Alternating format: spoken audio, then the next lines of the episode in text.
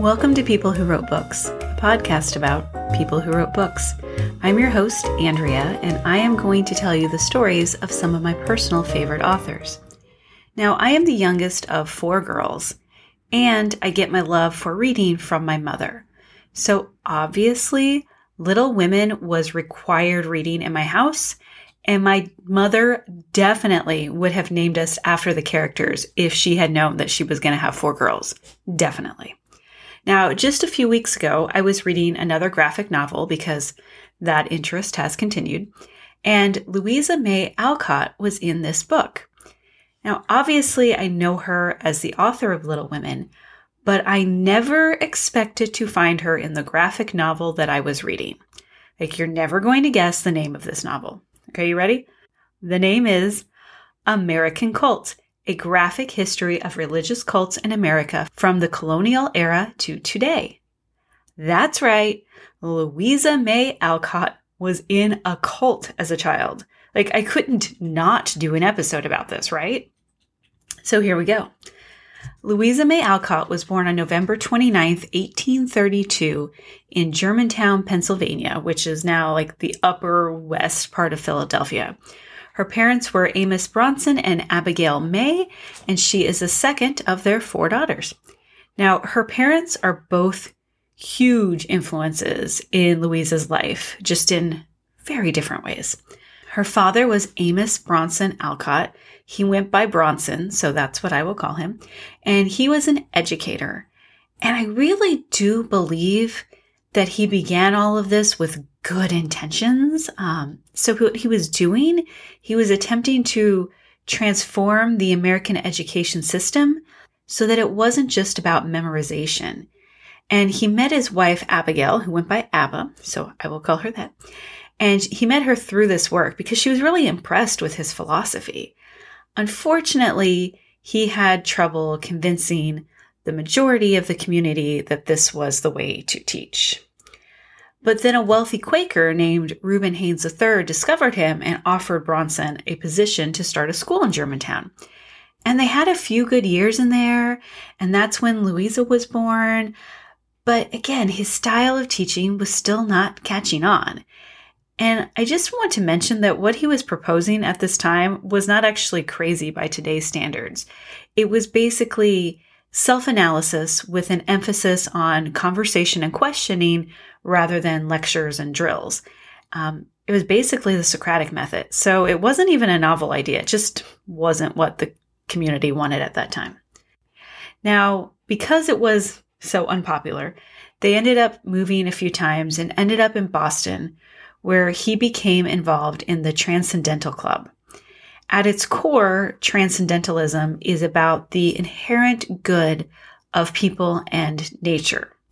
So far, this is all working out nicely for Louisa. She is surrounded by books, she is able to read and explore, and she is in the company of her father's transcendentalist friends, which are like, Ralph Waldo Emerson and Henry David Thoreau. And thanks to Emerson, Bronson made a trip to England in 1842 to meet with some men who had read his theories of teaching and had started a school based on his principle. And that is when Charles Lane enters the picture. Now, Lane actually decided to just follow Bronson back to America, bringing along his two sons and moving in with the Alcotts. Yeah, it's already not a good start, right?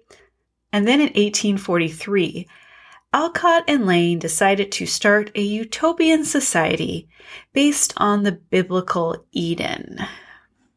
So Lane purchased land in Harvard, Massachusetts, because Alcott was deeply in debt, so he was not able to add monetarily to this endeavor.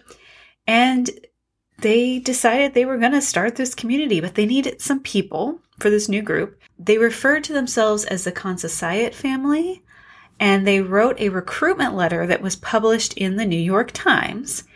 And in this, they explained the purpose of the group.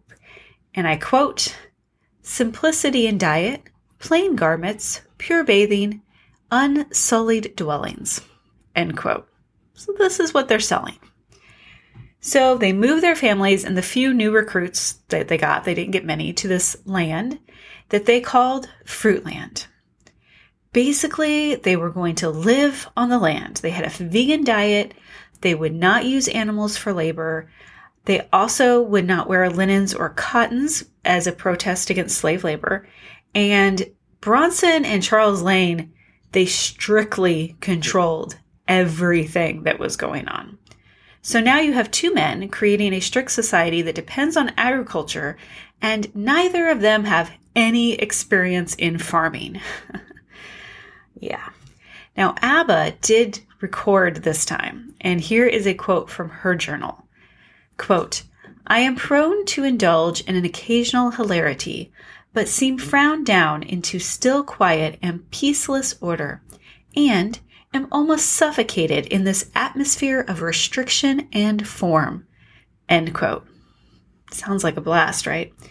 So Abba ends up having to just basically take over everything to keep her family from starving. She was definitely a badass. Also, she was an abolitionist and a suffragist. And by the end, she just put her foot down and she said, "Hey, Bronson, I'm going to leave you here in your utopia, taking the girls, because this is not going to work." So Louisa is 11 and 12 during this time. So imagine the influence her mother had on her as a young woman in the mid-1800s. So Bronson's like, "Yeah, no, I don't want to lose my family." Charles Lane decided to go be a Quaker anyway. I don't know. So basically it all fell apart and the family ended up with nothing. Now, was this a cult? Technically, it did meet all of the requirements. It was just a short-lived failure of a cult. Thankfully, Ralph Waldo Emerson stepped in again and helped them move to Concord. Then they ended up in Boston for a little bit and then back in Concord.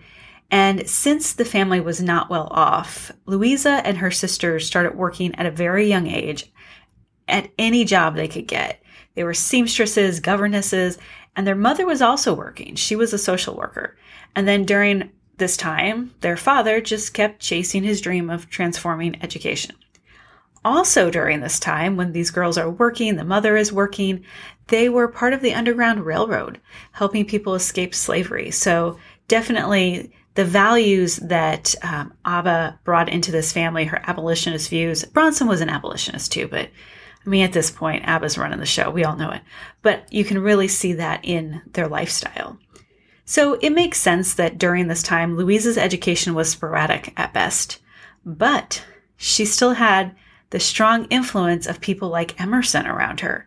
So she was pursuing her interest in writing.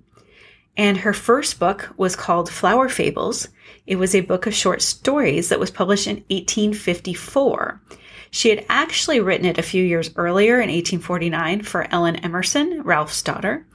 Now, I did not find an exact answer as to how a poor 22-year-old woman got her book published, but I'm guessing that her connection to Emerson was helpful. No matter what, she got her book published. And then in 1858, Louisa's sister Elizabeth passed away from scarlet fever. She was 22 at the time and Louisa was 25. Understandably, this was a huge event, a major loss in Louisa's life. And she famously includes this in Little Women. And I find it interesting that she changed the names of herself and her two other sisters in the book, but not Elizabeth. So her sister Anna became Meg. Abigail May became Amy, because Abigail May usually went by May and Amy was an anagram for May. She called herself Jo, but she kept Elizabeth as Beth. I just think that's really interesting and in a really powerful way to honor her sister. And then I do want to mention that somehow in 1860, her father did end up becoming superintendent of Concord schools. I truly have no idea how he pulled this off with his reputation, but I guess they couldn't do like a background check on him. I don't know. But he ended up becoming superintendent of Concord schools. And then in 1861, of course, we have Civil War, and Louisa served as a nurse in a Union hospital, but she ended up with typhoid fever and then became a patient at that same hospital. And she wrote about this time and was very critical of the healthcare system. You know, she wasn't just writing stories and fiction. She was also writing these pieces that were a statement as well. And then for like the next 10 years, she wrote over 30 Gothic thrillers for magazines. She wrote some books under the pseudonym A.M. Barnard. She wrote a very early American detective fiction. So apparently, Louisa May Alcott can write in like any genre. So even though we know her for her sweet book of American daily life, she also wrote a book about a Scottish aristocrat who tries to prove that a mysterious woman has killed his fiance and cousin. Like, she can do it all.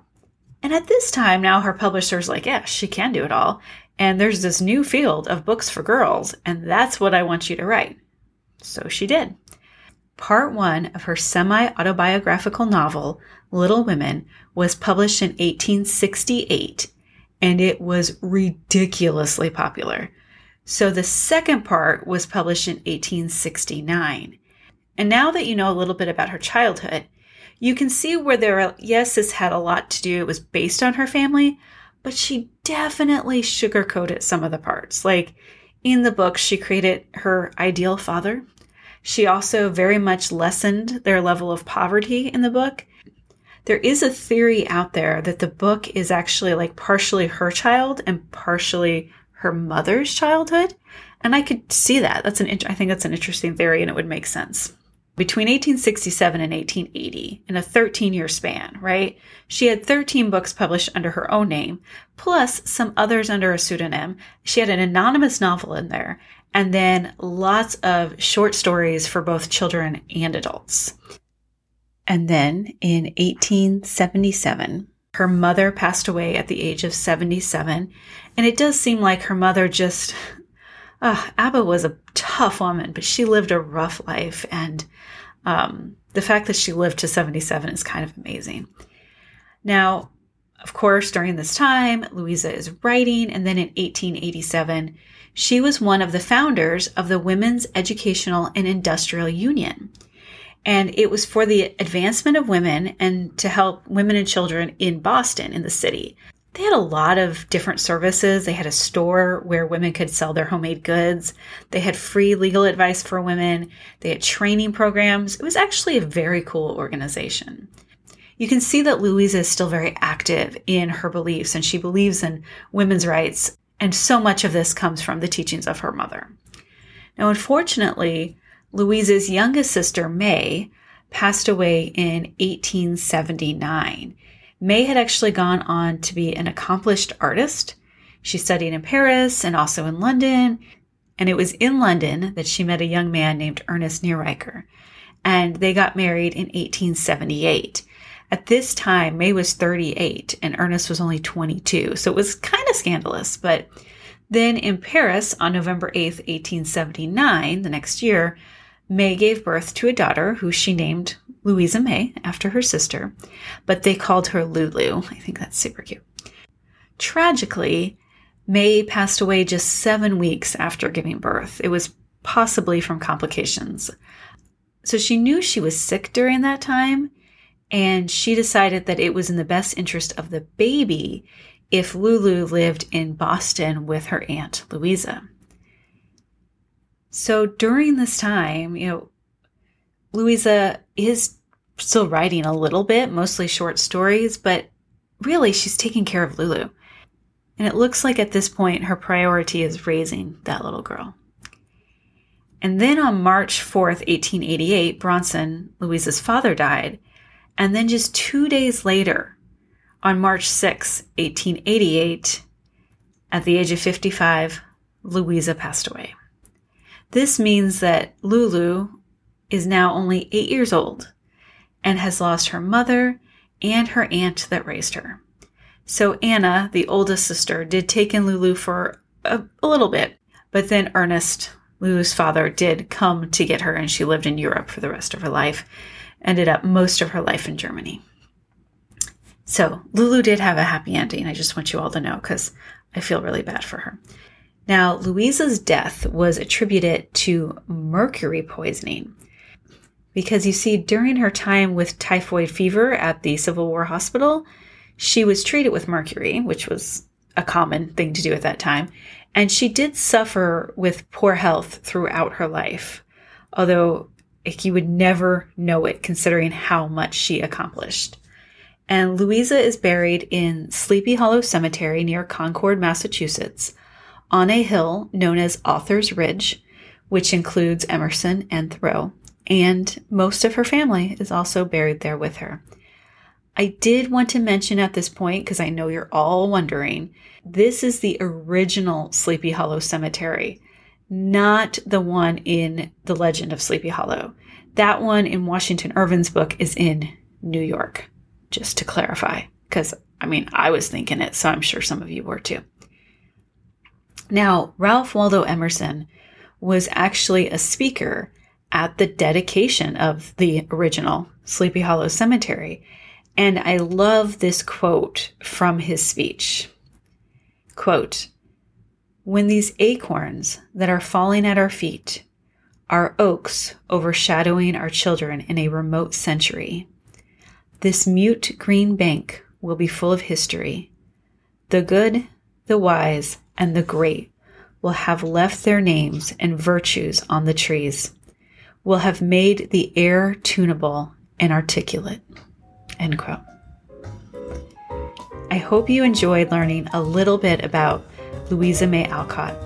And remember, behind every great book is a person who wrote it. And this person, in her own words, paddled her own canoe.